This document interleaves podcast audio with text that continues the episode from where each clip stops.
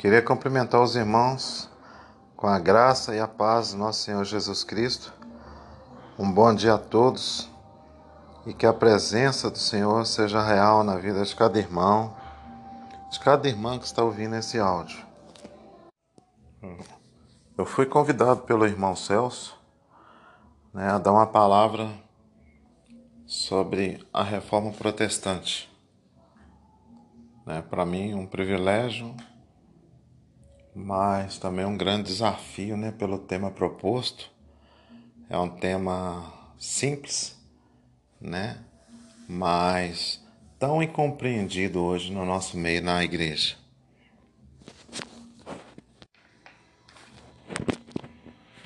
E essa reforma protestante, né?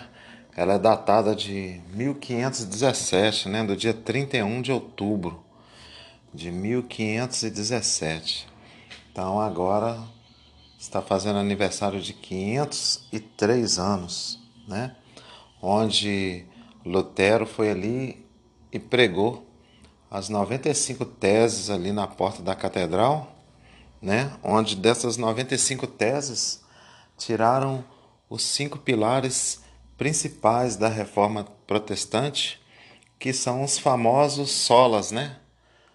As cinco solas, né? Então, é as solas é, Fide, que é somente a fé, a sola Escritura, que é somente a Escritura, a sola Deu Glória, que é somente a Deus a glória, a sola Christus, que é somente Cristo, e a sola graça, que é somente a graça. Né?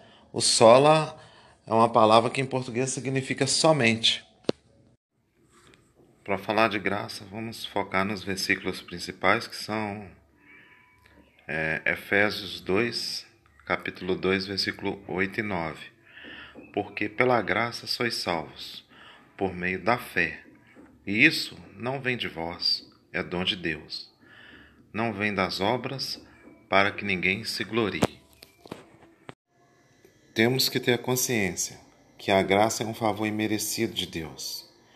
Né? A palavra de Deus fala lá em Efésios, capítulo 2, que nós andávamos mortos nos nossos delitos e nos nossos pecados, né? Se não fosse a graça de Deus, se não fosse a redenção de Jesus ali na cruz, né? Nós éramos cadáveres, né? E pela graça de Deus, a redenção de Jesus na cruz, né? nós somos resgatados, né? E ele transportou do reino das trevas, né? Para sentar nos lugares celestiais. Então, irmãos, que cada um de nós venhamos tomar posse dessa graça de Deus, né? Sabendo que não somos salvos pelo que fazemos para Deus, pelo que fazemos para as pessoas, pelo que fazemos para os nossos familiares. Nós não somos salvos por isso. Nós somos salvos, sim, pela redenção de Jesus ali na cruz do Calvário.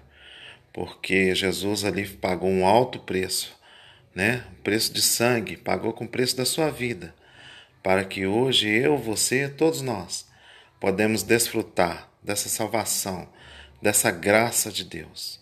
Então Deus abençoe todos, né? Um bom, bom dia para todos. Deus abençoe e a paz do Senhor aí para todos. Amém?